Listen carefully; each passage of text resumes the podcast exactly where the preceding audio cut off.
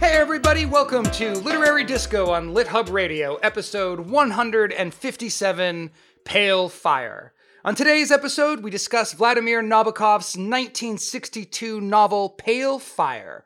Less popular than his book Lolita, Pale Fire is nonetheless complicated, maintains a rabid fan base, and has received a wide variety of interpretations. This is Literary Disco, the last book club you'll ever need. We are Tod, Julia, and Rider, three old friends who love to read, debate, and sometimes even agree.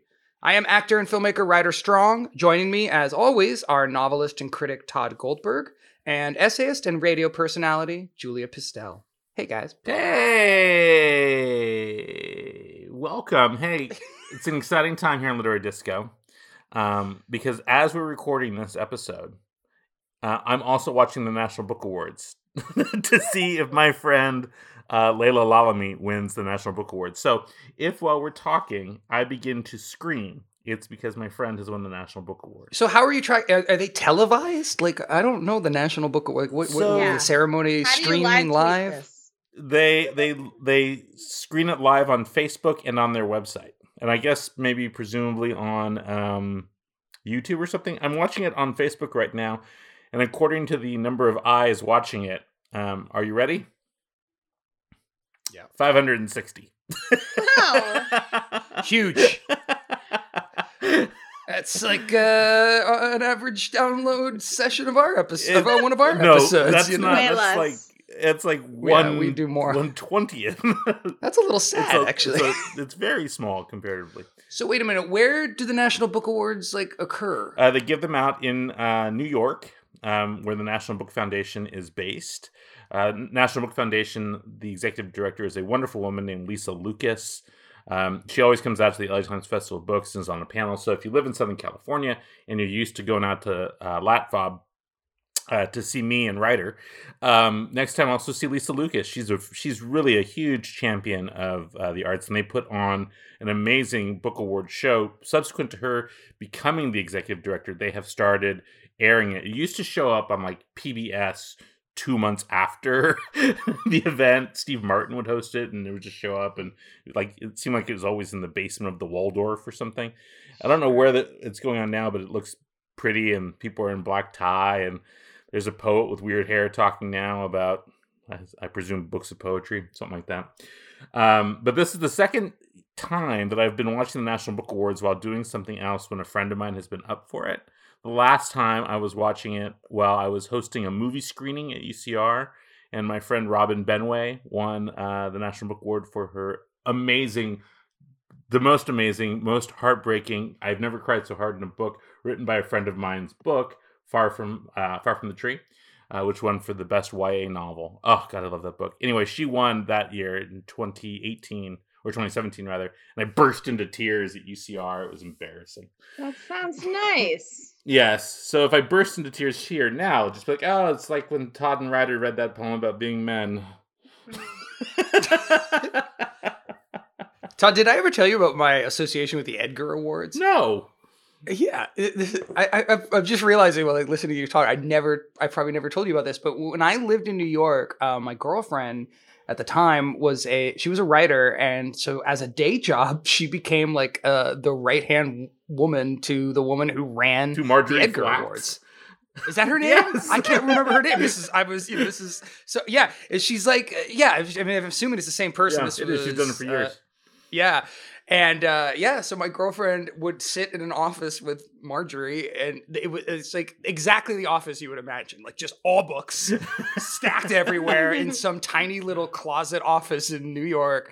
And um, yeah, uh, Brooke would sit. It was only the two of them in this in this room, and like they were the entire organization that presented the Edgar Awards. You know, because all the, everybody that like votes and determines, Right. and you know, all the authors and stuff are scattered throughout the country. So the Edgar Awards was just literally the two of them in this room. And then sure enough, like it came time for the actual awards and like I had to get dressed up and help them like help them organize the whole event, like hand out Oh the God. pamphlets and and I had never heard of them before because you know I was like 21 years old Right. or whatever, living in New York, and it was like that. It was one of my first forays into the literary world. Oh, was just- wow. was helping helping hand out pamphlets and you know find help people find their tables at the Edgar Awards.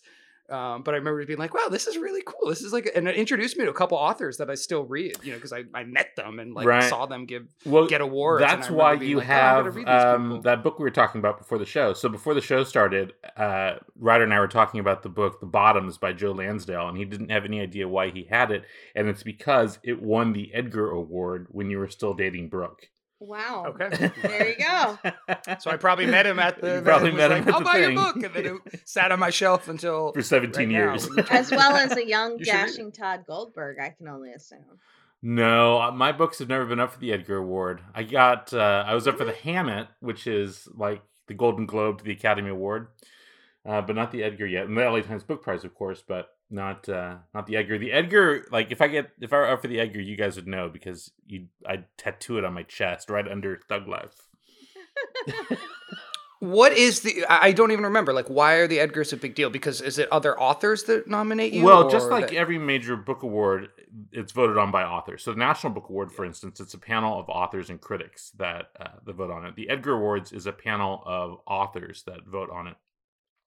And the Edgar Awards are the preeminent awards for the mystery, crime, and thriller genre. So they have best novel, best first novel, best paperback original, best cozy. Um, they have the Mary Higgins Clark Award. Um, they have, you know, they, they also give out Edgars for crime television uh, and crime film for the screenwriters specifically. Um, so it's a it's it's the preeminent award given to a uh, a crime writer. So Cool. uh, to be up for that is uh, is a big deal. My brother has. Uh, did my brother win one? He, I think my brother won one, and then he's been nominated a couple times um, for TV shows. He, um, I think he won it for an episode of uh, Ellery Queen in the early 2000s, um, which was a show that was on A and E that Timothy Hutton started. Um, that was an adaptation of the popular uh, book series. Um, but yeah, I mean, it's it's the it's the big literary award for uh, for crime writers. It's a it's very prestigious. Um, and you know, you get a little thing on your book, a little sticker, and all that. So, I mean, you, you know, we're right about in the time of the the big book award season. The National Book Awards are now, um, and then they start. You know, the, they start rolling out. The Pulitzers will come, and then the Edgars, and then the LA Times Book Prizes. All of them they come. You know, one after the other in the next four or five months. All right. So a lot of screaming with joy and frustration in your house then. Well, I didn't have a book out this year, but in normal years, yes. yeah, in normal years. but we read a Well, this great conver- book that did not was- win the Edgar. this conversation actually segues well to Pale Fire. Yes, Yeah. it does. because it's very you know Pale Fire is obviously uh very literary focus. and literary Yes. world Mhm. focus. So let me try and uh, get through. Good what- luck. How to describe Pale Yeah, Fire? Julie and I are going right. to step out, and then you let Yeah. us know when you I'll be figure back out in half an hour. So Pale Fire is a novel presented as the first edition of a 999 line poem written by the fictional John Shade. And Shade's poem is introduced with a foreword and then followed by extensive commentary written by his neighbor and fellow professor, Charles Kinbote. And the book is operated on a lot of different levels. So there's the, the, the poem itself, uh, which is drawn from Shade's life and includes the story of his daughter's suicide. And then Kinbote's commentary, uh, which follows the poem and begins to digress into some pretty strange directions. Um, in one thread, we get the story of Kinbote's friendship with Shade before Shade died on the same day that he finished this poem. And then we also keep murdered. getting the story Murdered or the murdered, right? I guess we know that up front. um, and then we keep getting the story of King Charles. Is it the second or King Charles of Zembi, Zembla, which is a uh, a fictional country, and the king had to uh, escape into exile, and um, Kinbo really wanted Shade to write this poem about that king. and And so we get a was. lot of a lot of anecdotes about that king's life. Uh, and then we also get the story of uh, through the notes, through the commentary. Still, we get the story of Gradus or Gradus. I'm not sure. Gradus, I'll, I'll say, who is an assassin that's dispatched from Zembla, who is trying to track down the exiled king Mhm. and kill him. Spoiler. Well, how, hold on. yeah, the we're, we're gonna give away spoilers We, eventually. we let's, can let's hold we can off. give away spoilers. The book's been out for 80 years. well, yeah, but I, but I, I really, I think we should walk a line a little Okay. bit because I, I, I think this book is, is pretty, is, is, I think we can can talk about it without giving away the last twenty pages. I mean, it's really the last twenty pages that it does come together. Let's in a pretty reveal it in a weird, awkward moment because that's what this book would do. yes, that's correct. There would be some other illusion, and I, I would then say, "Oh, that reminds me, hmm. Yeah. the reality of Pale Fire." Hmm. Yeah. So that yeah, let's plan on that. Yeah, great. Let, us try and hold off on spoilers, and then we'll just let it happen when it happens, and we'll, you know, we'll let the audience know that they can stop listening if they really want to read Yeah, this. it'll be organic. I, but I really, I want to hold up because I, I really want to recommend this to our listeners. Well, there's I no think way there's a can- lot of our listeners who are going to like this Yeah. book because it's sort of, it's a very literary disco-y book in a lot of ways. It's, um, yes. At least I, I think so. I mean, because it really hit the sweet spot for me. But uh, I'm really curious what you guys Well, think. there's no way Uh, that they'll figure it out now.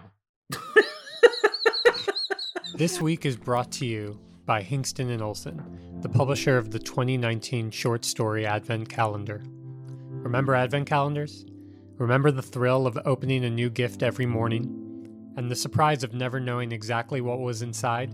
Well, now you can rediscover that joy as an adult and with a new literary twist, thanks to Hingston and Olsen. They're the makers of the short story Advent Calendar, a deluxe box set of 25 individually bound short stories that readers open, one by one, on the mornings leading up to Christmas. Each story is sealed, so you won't know what's inside until the morning you open it. When you're done reading, visit shortstoryadventcalendar.com for an exclusive interview with the author of that day's story. These are literary, non religious short stories for adults, and they come from some of the best writers in North America and beyond. The 2019 edition includes stories from Pulitzer Prize winner Anthony Doerr, Omar El Akkad, Lauren Groff, Jack Pendarvis, Casey Plett, and many more. Don't wait until December 1st. Order your copy today from shortstoryadventcalendar.com and enter the promo code Literary Disco at checkout to get 10% off your purchase. All right, who wants to talk about this first? I'll go. Tod's Okay. in Yeah, a reverie of giggles. Um Oh boy. Wow. Okay, so this book would have been like my favorite book like 20 years ago. So that was like a really nice Mm, yeah. experience being like when's the last time I read some weirdly structured yet exquisitely written book? Um Mm. and yeah, the structure of it, oh, where to start? Okay, let's just start with the writing. Just let's get that out of the way before we go down the real rabbit holes here. So, I mean, there are this is something that was like said at Bennington a lot. I'm sure we've said it at the show. But there there's like perfect sentence level writers like Amy Hempel, and then there's like perfect paragraph writers like Philip Lopate and other essayists. And Nabokov is the perfect like word writer. I don't know where the fuck he finds these words from thin air, but they are so amazing and beautiful that it's just like a pleasure to read every individual sentence, even if you currently have no idea what's happening. And who knew he was a poet? Did you guys know he was a poet? I knew that he was kind of all over the place. I've read Lolita and Speak Memory before and loved it. And I mean, not only that, he's multilingual, he's a translator. Right. Like this is his his life, his world. So it didn't surprise me at all that he would just knock into some poetry. Um okay, so this sentence way at the beginning, uh line 22. So he's like describing very early on this poet character, Shade, and he's told us he's a poet, but then he writes, he consulted his rich wristwatch. A snowflake settled upon it. Crystal to crystal, said Shade. That is like the most beautiful way to like first of all, who would ever have that thought?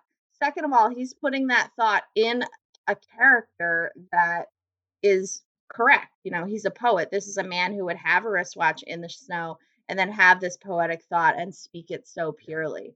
So like that level of writing is just it's just pleasant to experience, especially Yeah, going he's one of the this meta uh, form. he's one of those writers that um I love because I am constantly looking up words while I'm reading. And like I'm not not not because I have to necessarily, but because I want to.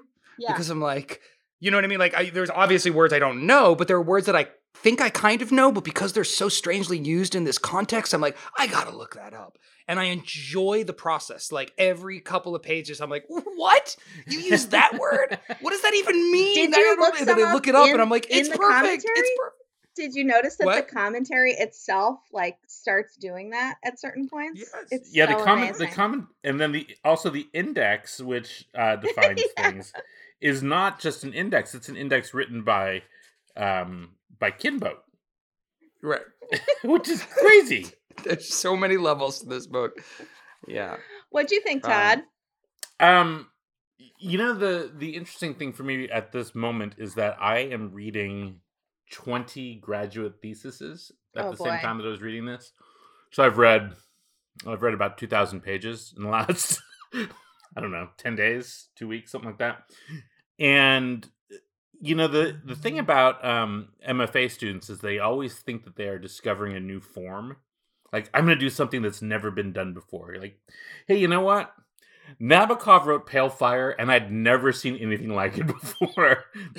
and he did it in 1950, whatever. And and then I realized after reading it, oh, so In the Lake of the Woods by Tim O'Brien is Pale Fire, and um, House of Leaves by Mark Danielewski is Pale Fire, and all these other meta fiction Everything books, David David Foster Foster Wallace. Wallace everything wrote David Foster Wallace did is Pale is Fire. Pale Fire. The internet is pale The internet is pale Twitter fire. is Like, pale this is- fire. Jesus. like if you could spend and i'm and i'm sure that there's millions and millions of academic papers on this you could spend years going back and forth through the cross references to find out the deeper meanings of every single thing in this book because everything has dual meaning in it um, and it's meticulous and it's well wrought the fascinating thing for me though too is i mean aside from um, the obvious that you know nabokov is a, a gift to the language you know there's there's maybe not a finer writer in the history of the world, but save four or five others, right?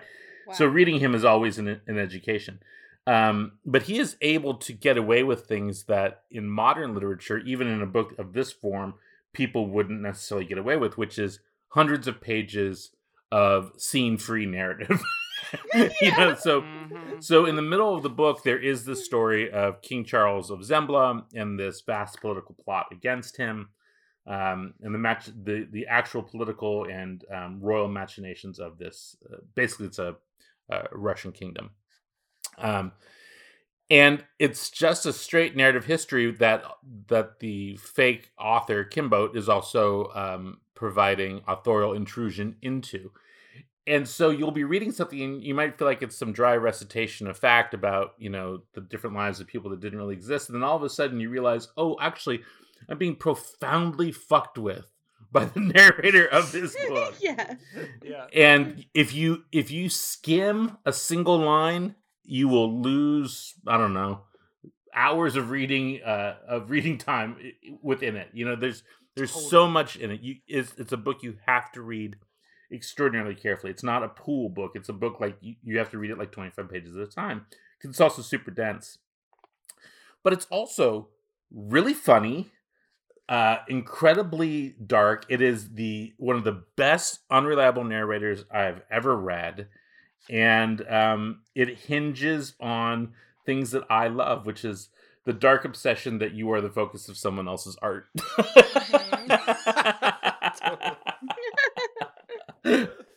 Yeah I, I i thought it was remarkable and i was i was stunned and surprised i hadn't read it yet. We we had it uh, on our shelves uh, in fact, because um, Wendy, my wife, had read it when all of us were at graduate school, um, because she read it to write a critical paper on uh, unreliable narrators.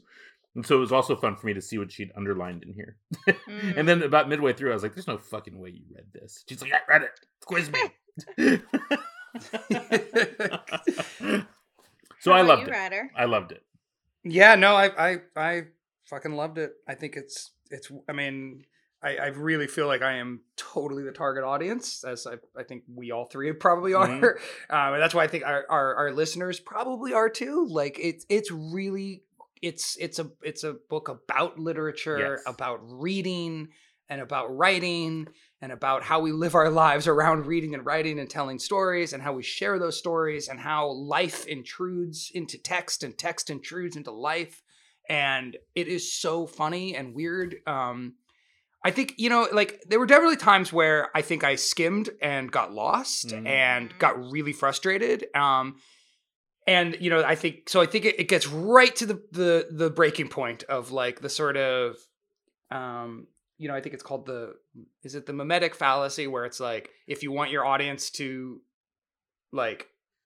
I, I started to be confused and annoyed in a way that I obviously was meant to be annoyed, but like I wanted to be, I wanted to enjoy being annoyed a little bit more. Uh, so there, you know, there were times where it was just like, this is going. So basically, it's a little too long at times. It was like Mhm. confusing and long, and I was like, uh, is this worth it? Like, because I'm still reading just a note to a poem. Do I need to go back to the poem? And you know, it was like I just didn't know how much homework I needed to be doing, for, you know, and how absurdist it was getting and and it does take work. It takes you just kind of have to be you have to like be on as a reader. You cannot Yes. let your guard down. And i let my guard down at times because i was like uh i get the conceit. I think it's funny. This is great. I'll just bullshit bullshit bullshit. And then i realized like i had just gotten through like three footnotes that actually describe shit that's going to come back and that i really kind of needed to know and i Right. wasn't keeping track because it's it's dense reading. It's it's dense writing. It's like um yeah it's so layered uh, by the end, I, it really brought me to an amazing place. Like, you know, I when I finished it, I was like, oh my god, this is even more. It it, it sort of wraps it up in a bow that takes it because you know the initial what you realize initially is that there's a sort of insane narrator who is writing Absolutely crazy. the yes. this foreword and then these comments on a pretty cool, good, fun to read poem. which rhymes, and which I was rhymes. stunned to find that I enjoyed. yeah, no, I enjoyed it too, man. You know, like I, I I really, it's, it's, it's iambic. It's super, Mhm. like, it's super Just just, pleasurable to read. It's well written. The Yeah. the canto about his daughter's suicide, So good. absolutely heartbreaking.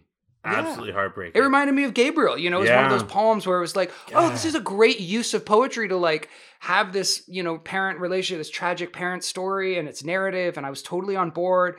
And um, you know, I I I at first started reading the poem and then thinking I needed to go back and read the notes and then flip back to the poem. right. yeah. And I'm luckily I had a friend who had recommended this book to me, and I was texting him, uh, our, our good friend John Flynn York, who Oh, I've yeah, mentioned multiple times. fan. And I was like, John, should I be reading the notes while I'm reading the poetry? And he's like, I did, but you probably shouldn't. Maybe read it all the way through. And I'm glad he told me. So I read the poem all the way through, which is much more fun and and easier. Mhm. And then once you get to the notes, you can kind of go back to the, but you almost don't have to. At least I didn't end up going back to uh, because once you realize that the narrator is insane and that they're tr- you know the the the joke or the conceit of the book what you realize when you get to the comments is that this this scholar this critic writing about this poem is clearly making the poem about his own issues Yeah. and is clearly deciding to make this poem about something that the poet did not intend which is just awesome. Like that's the conceit of it, right? That's like the basic idea.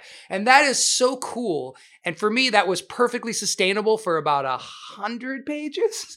And then like at about 150 or so, I was like, really? Where's this? Why do I need all these extra stories? Um, and then damn it, you know, he brought it back. like So- it all kind of came around. That's so interesting. Okay, so I this is how this is different than a David Foster Wallace experience because I did the opposite writer. I was like, I'm gonna just read this straight through as if I were reading a novel because I know that this poem's pretty short and probably the real work is contained in a straight read through of the last two thirds.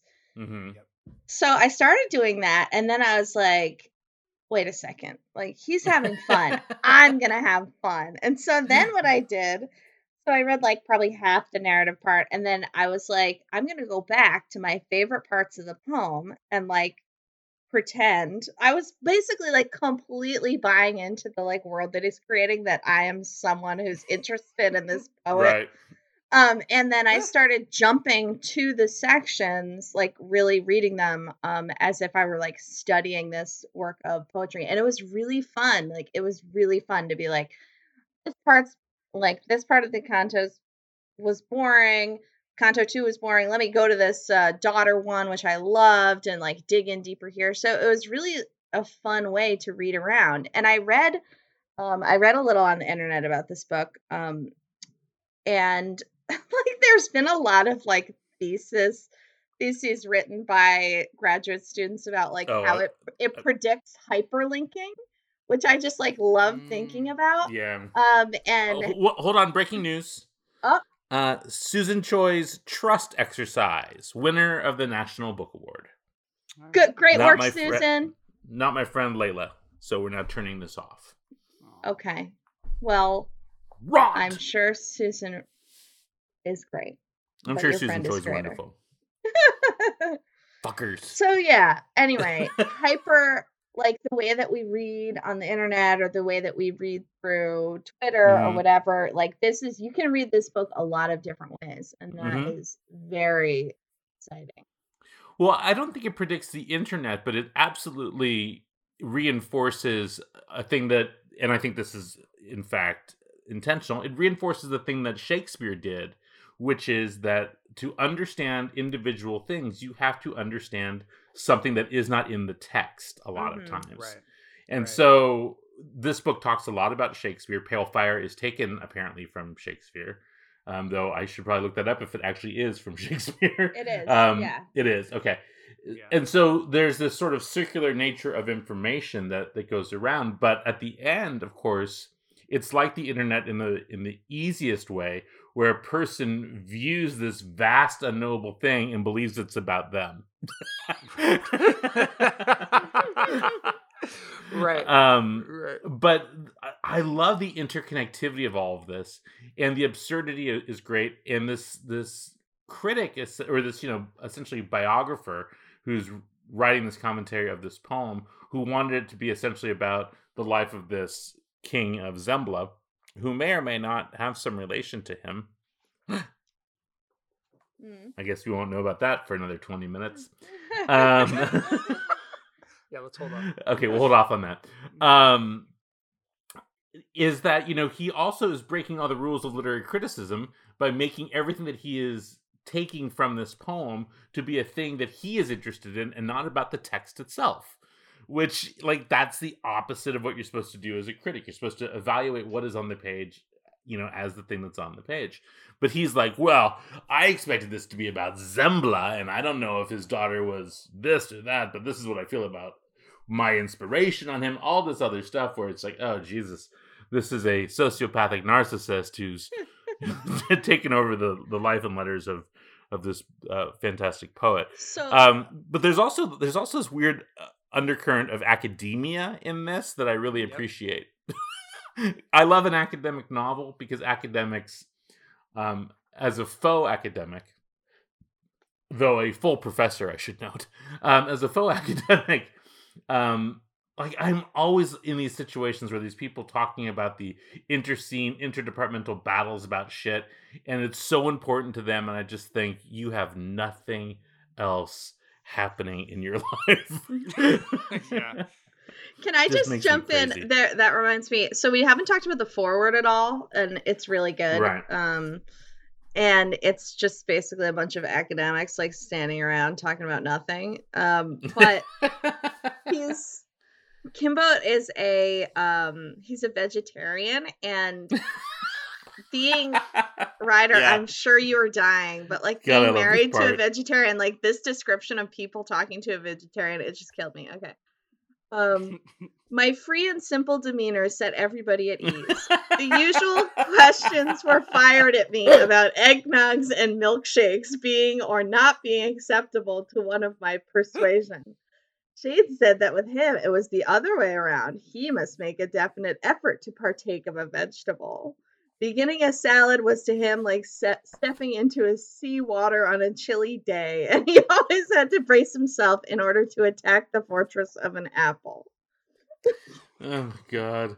love That people's that line bullshit. about uh, my simple and kind demeanor, like that was the point at which I was like, okay, so this is in fact a crazy person. Oh, yeah. oh, dude, you didn't get it on the first page. I thought on knew the pretty first soon. page when he's like he's just just trying to do like a very academic introduction and he's describing like what the poem is mm. and who the author is and it's like the third paragraph he's he's he's talking about his final adjustments but with this or that corrected draft or his first fair copy i mean he preserved the date of actual creation rather than that of the second or third thoughts there is a very loud amusement park right in front of my present lodgings and you're like what? what? and then like he doesn't mention it again like two pages later he's describing something else he's talking about uh, forming together with the shorter flanks, twin wings of 500 verses each, and damn that music. and you're just like, oh, this person is, you know, the intrusion of the real world that this person is trying to write this academic, you know, scholarly article.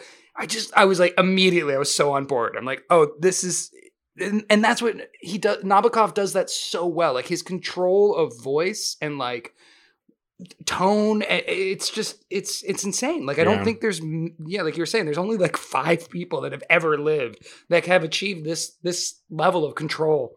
And it actually seems like he was having fun you know? Yes like it's hysterical. when you read lolita that doesn't necessarily feel like fun but this is like i'm going to write about all the things i'm really interested in and i'm going to skewer them but also at the same time i'm going to ask profound questions about the nature of what it is to be a human so let me I'm jump in with a footnote that I really loved. Um, so occasionally the commentary, it's mostly story, which is great, but occasionally it, it is real footnotes and commentary, but it's like off, and I really love this one. Um, so line 426, uh, all right. Okay. So it says the references, of course, to Robert Frost, born 1874. Mm-hmm. And then he like talks about it for a second. Then he says, Frost is the author of one of the greatest short poems in the English language, a poem that every American boy knows by heart about the wintry woods and the dreary dusk and the little hoarse bells of gentle remonstration in the dull, darkening air, and that prodigious and poignant end. Two closing lines identical in every syllable, but one personal and physical, and the other metaphysical and universal. I dare not quote from memory, lest I displace one small precious word. So he like doesn't do the reference. It's so funny. It's like yeah. he's saying it's like this guy is freehand writing this these footnotes and this index. It's so funny. There's there's also quite a bit. Uh, so in the poem, there's a little bit about uh, TV essentially replacing your own thoughts, and it's really sort of prescient for what would come. And I mean, at the time, there were like three channels, and one of them was snow. Um, so I, I, found that really interesting.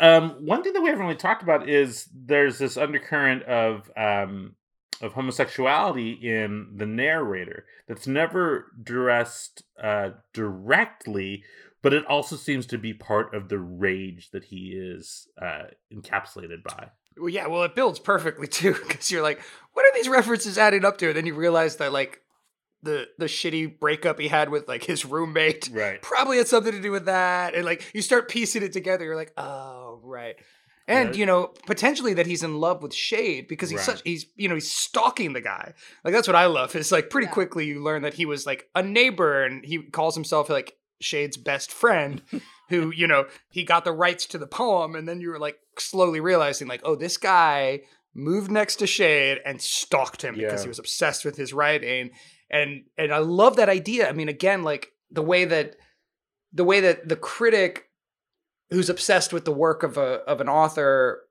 um, is sort of like a stalker, you know, like even if they don't know them in real life, like the very act of inserting yourself as the only authority who can like really interpret the meaning of a poem, for instance, right. and like the, the the taking the the stand that like I'm going to write the the definitive interpretation of this work in my footnotes. Like it is kind of like being a, a, a stalkerly neighbor to the author right? Yeah. like it, it, that i love that relationship like the way that that nabokov is able to to make a story out of a, a literary process like the process of reading and the process of being a critic. And and and and sort of highlight the weirdness of that and and like the intimacy of it and the way that you you do kind of invade somebody's life when you read their work and and their their intimate thoughts and and, and they're expressing themselves and and then you kind of want an ownership over that and you want an authority if you're a critic um, or even if you're a reader you know you bring your own baggage and you bring your own things and interpretations and like you're putting just as much into the text often as you are taking out of it um, so i just mm-hmm. loved that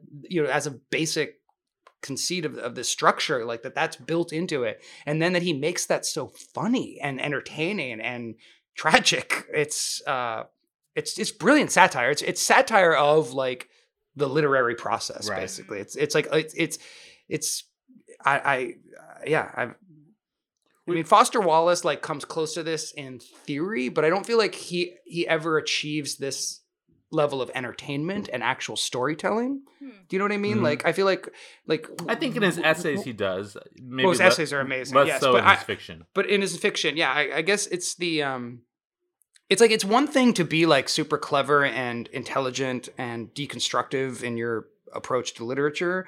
Um, it's another thing to to pull it all together the way that this book does. Uh, you know, where it's like it actually does become a pretty straightforward narrative plot story Yeah. with basic characters by the end. And the fact that it arrives there blew my mind. Like when I because I really thought it was just going to be this digressive deconstruction of literature and ha ha ha. And then the fact that it like it actually arrived somewhere even weirder than that and, and tied it all together. And it is a novel. Like Yeah. you can't It's call for this sure anything other than a Yeah. novel. That's genius. You know what? I mean, that is Did, genius. did any of you go and look at the um the criticism of it when it came out? I didn't. I'm, I'm sort of curious, like what what was the New York Times saying about Pale Fire? Well, I did. I, I mean, go ahead, Go it, Julia. I, I was- I just I just did a little you know Wikipedia and googling and stuff, and it, it was mixed. It was definitely mixed, Yeah. but people have obsessive pet theories about this book, which Oh, I I'm sure, fascinating. Because and, and a couple of them, I was like, oh, that's actually a really good theory, uh, which we can get into if we want to move into spoiler land. Uh, but there are a couple like really like apparently there's a lot written about this book. This is Mhm. like a favorite book for people to write essays about or to have opinions on or theories about. Because it's just And- another layer. How fun is that? Yeah, like you're right. participating in the book by having a theory. Go on. Sorry Yep. to interrupt. No, and apparently um, Nabokov himself confirmed one of the theories. Like if you look on Wikipedia, like there, there's there's one of the out, outlandish theories. He's like, yeah, and he's like given extra information about the story, um, uh, which we can get into. But I don't know if Just we're like ready into J.K. spoiler So I'm going Uh, to read the last paragraph of the New York Times review of Pale Fire. So we should reveal everything we need to know. Pale Fire is a curiosity into which it is agreeable to dip rather than a book which can be read straight through with pleasure. Hmm. Huh. Nothing can uh, obliterate the fact that Mr. Nabokov has a keen intelligence, a restless and inquisitive mind, and a very personal style that constantly defeats his pretense of being a mere Kinbote. So this is interesting. You know, this is this is like, oh, you have he's equating the author with the character. It is refreshing too that he has made no attempt to repeat any of the patterns that have brought him success in the past. Much of the detail in this book can be paralleled in earlier novels. For instance, his account of Professor Hurley, who is set up as an inadequate first biographer of John Shade, is very much the same as his account of Mr. Goodman, the inadequate first biographer of Sebastian Knight. But Pale Fire sets a course all its own. It is one more proof of Mr. Nabokov's rare vitality. Unluckily, it is not much more than that. Hmm. Hmm. You know the other weird thing, just to just to say, how weird is it is like the there were people that lived in the time when Nabokov was alive and were reviewing his books. Yeah, I mean, like, like, like, can you pretty imagine that- recent. that seems weird. Yeah, it's like Yeah. 60 years ago. Um, he Yeah. also says it's not a bad poem. the reviewer says. I'd agree with that. I think I think in a second we should move into like we should have a, a wall coming down between non spoiler and spoiler because we gotta. Yeah. Okay. But I Yeah, think you know, like the David Foster Wallace comparisons are interesting and the the difference to me is that David Foster Wallace like he's he's nakedly like ambitious and like I'm doing Mhm. something huge. And Nabokov is pulling off something really huge while looking like he's just fucking around. Like that's yeah. cool. That's really cool. And of course, I'm sure it's a humongous, crazy amount of work. Um, but it seems like he was like, I agree with that review, and that it's like, oh yeah, I I did a a perfect you know road trip novel. I did a perfect uh you know memoir. Okay, here here's this. Here's this postmodern thing. How about this? Um, and they're all equally good. That's uh, insane. It's creepy. Mhm. All right, so listeners, if you do not want to know the dark truth behind Pale Fire, um, now's the time to stop listening. Go listen to Reply All by Gimlet Media. There's a good episode about finding a guy who lives who leaves funny reviews of um, stores in Santa Fe, and in every picture he puts a spaceship. They find him on the current episode of Reply All. Wow. Great. Great. I just I, Way to promote I will. another podcast. I, I, heard, I listened to it last night. It was very. Let's see if. Reply All will promote I couldn't us sleep. response. It was like two o'clock in the morning. I was like, "Oh, listen to Reply All." I believe. All it's right, so post spoiler discussion.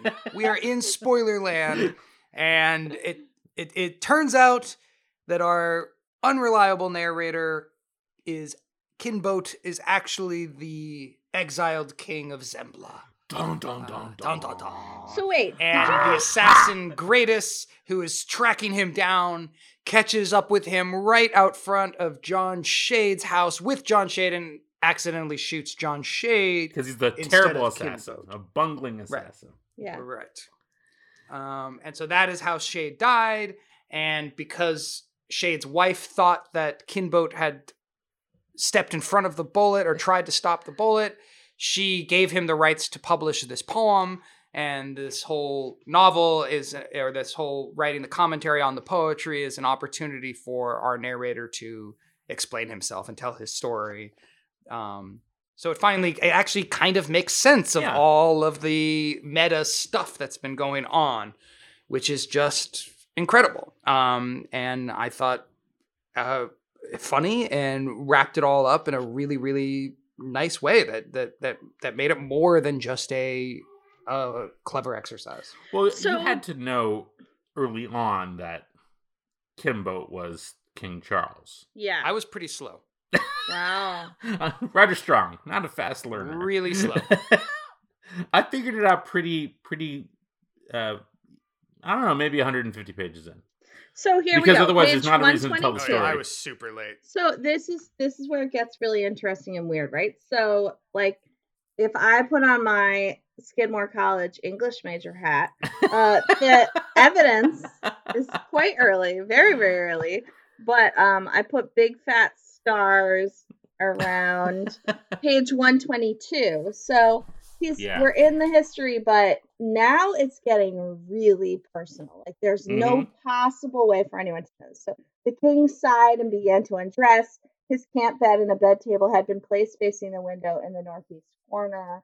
And it just goes on and on like that. Like it's clearly in scene, like so deep in scene. So where I get fucked up is I'm confident. I'm like, he's the king. Great. And there's a lot of really, if you do know this, if you do pick up on this, and Rider, you should go back, like all of these um, passages about like uh jumping out of planes and disguises like Mhm. they all become more fun and rich when you realize he's like very strangely talking about himself um but there's that same close reading with the assassin Mhm. so what's going on there you know like is he are these stories invented are there multiple personalities going on is this Mhm. It's It's all, all made up. you know That's that's that's like one of the leading theories that I totally buy, because there's that weird Botkin character Mhm.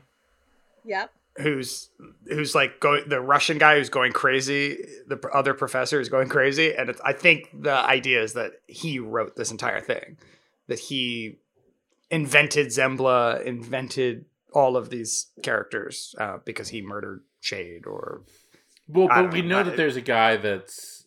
Oh, so you're saying that even the story that we're reading is someone else's story? That someone else has written this story? That there's another layer. Botkin is right. That there's another guy who was at the you know in school because you remember you hear those references to him going insane and like Mhm. saying weird things. There's like three or four like very qu- clear references to this colleague of theirs who went Right. insane.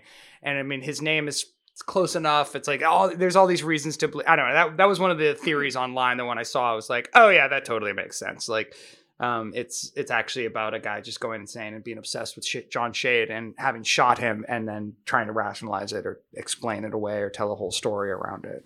Um, Well, I you know. I go by uh, a theory that I first learned about in the movie Contact. Uh, which is Occam's razor. yeah. Where it's like the most likely thing is not that. The most likely thing is this obsessed guy who is trying to justify his own madness has written this thing because the the level of um specificity about himself as it relates to these things like i mean it, it's such a suspension of disbelief that you would have to have as a right like to create that as a writer to be like okay what i really want is for readers to think a third person has written this entire book about these entire things that is not me also. Like that's it just seems like nabokov might have been like a smart interesting dude but was he thinking like was he playing nine dimensional chess as he wrote no maybe he was i don't know of Uh, uh, anybody. I think he kind of wanted it to be. He wanted it to allow for that possibility, like whether Right. he, you know, I think it's maybe in the writing of it, he was like, "Oh, I should do this," and just sort of introduce the idea of insanity and this other character, and then I might as well make it so that there's a reading of this whole book that is that it's inside the mind of that character. You know, I mean, I think that there's. I definitely think he was playing with as many different things as possible. Like the same way that James Joyce does that shit. You know, it's like these are such genius writers who can do whatever they want, and at a certain point, they start doing whatever they want, and and leaving enough open for you know readers to add to. I mean, he obviously wanted. He obviously likes the idea that readers add to the book that they're reading. Right. Right. I mean, that is Yeah. encoded within the book itself. right So the act that people, the fact that he would leave trapdoors and little jokes and in references to make you want to reread the book and add in your own interpretation is totally on point. Like that is actually the eh, the very point of this book. So I think he did. Like I think you know, I guess apparently he said publicly like, "Oh, the narrator committed suicide after that." And oh when you think no, about you can't it, say there- that afterwards but when you think about it, remember the whole suicide passage that is so random, that is so good. It's like one of the best parts of the book when he's talking, when he's writing about the power of suicide and when to do it and how to do it. And it was, I remember being like, this is really weird. This feels like this Really is inserted for a Mhm. reason, and it's really well written and cool. And so it's like, oh right, like so. I don't know. I think he's he's just one of those genius writers who was trying see, to do the- it all. This is the danger, right, of, of asking someone what really happens at the end. It's like why David Chase has been so smart not to say what happens at the end of The Sopranos. Like, hey, man, if I tell you, it devalues everything that's come before it. The the joy of reading this is the not knowing. You know, Mhm. um, it's this it's this thing that we're doing right now for an hour um, after day of watching American democracy crumble in front of our very eyes. um, if you guys watched TV today, I did. Oh yeah. Yep. I Um, watch TV. I read. I I I I, I check obsessively on the. I mean, I'm definitely in the like. Oh, New York Times. Yeah. Oh, Washington Post. Like every hour, I need to like. yeah, it's it's just a sick delete addiction. them from my phone because it doesn't help. Um, but like this this thing, like to have Nabokov be like, oh yeah, he kills himself at the end. Like, no, no. After you write this thing, you don't get to tell us what the dot dot dot is. That belongs to us now. Um, yeah. Yeah. And it's so funny. I think I said this recently on the podcast, but it's like we get so into it as readers, we forget like there's no answer. These people aren't real. Right. you know what I mean? Like it's not he can say whatever he wants, but it's not part of the text. Like I'm one of those readers. I'm like the text is text and Right. Yeah. you know Outside of it. you Yeah. it exists in the real world only as like an imaginative idea and how cool is that so like there is no what really happened and i Mm-mm. brought up harry potter before because jk rowling's always doing this and it's like people act like there's an actual alternate universe where like harry potter is doing something and pissed at jk rowling that she won't tell us what he's doing not what literature is or is for. Like we're not in a multiverse. I don't know. yeah, and, and you're not nine. Like you, you understand when the book is over with that the picture in your mind stops. but I agree with you, Tod, that like, you know, I love that Sopranos ending. I love anything that has this strange open feel to it at the end, which is actually why I love creative nonfiction, is because it's a very aggressive on these points, you know, mm-hmm. like fiction you can be like, it's all fictional, like I just did. But creative nonfiction puts that same open air into real events, which I just love. So people need you to guys- get cool with subtlety. Do you guys remember that first? Uh, did you guys read the first Tana French novel, Yeah, Into in the, the Woods? Yeah, yeah, where they don't solve the crime at the end of the book. yeah, And like at first, I was super frustrated, and then I was like, "But that's actually what happens yep. a lot of times: is they don't solve the crime." Um, and it became satisfying in a different kind of way. Like real, the the real world is messy and doesn't come with a bow at the end of it. Um, and so I appreciate that in that book, and then this book, I appreciate the not knowing the full story of anything because it is also such a broad satire of the entire. I mean, it's a it's it's actually not a satire; it's a parody. Um, and I think in the the goal of parody is to make you question the things that you find intellectually stimulating a lot of times, and and so this book is mocking us for being um, people with advanced degrees in literature and who read books and spend a lot of time talking about them. Nabokov is like, uh, you as a punk, Rider Strong. You as a punk, Anna Chlumsky. You as a punk, Ray Romano. but he still manages yeah he is but he still manages to um uh to be kind of romantic about writing Mhm. and to make you love there's this i mean i think my favorite passage is is near the end of the book right when he's um when he finally gets the poem physically from shade and he's carrying it and they're walking back to the house and we know that shade is about to die.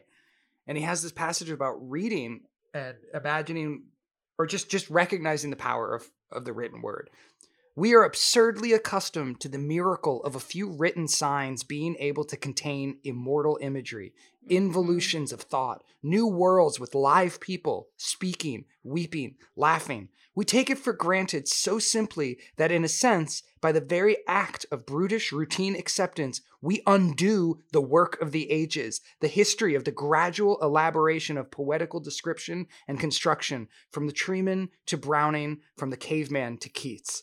Ugh. I just like Mhm. I was like, are you fucking kidding me?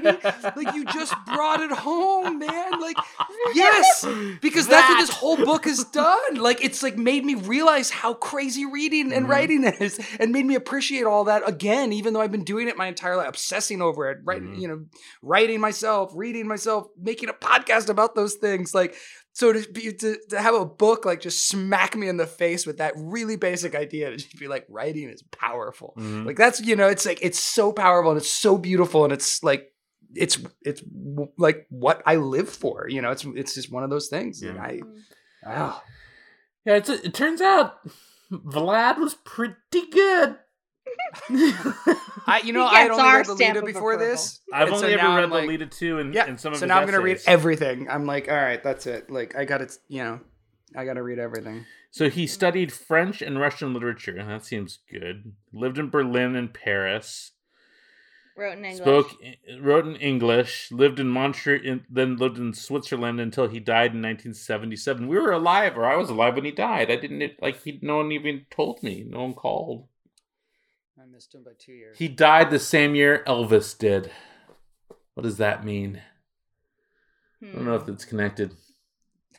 Probably not.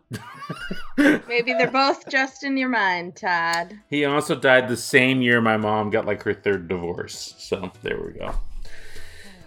Way to make it about yourself into the you. literature, man. All ties together. Literary Disco is produced and edited by Justin Alvarez for Lit Hub Radio. You can reach out to us directly on Twitter at Literary Disco. Happy reading, everybody. Thanks for listening.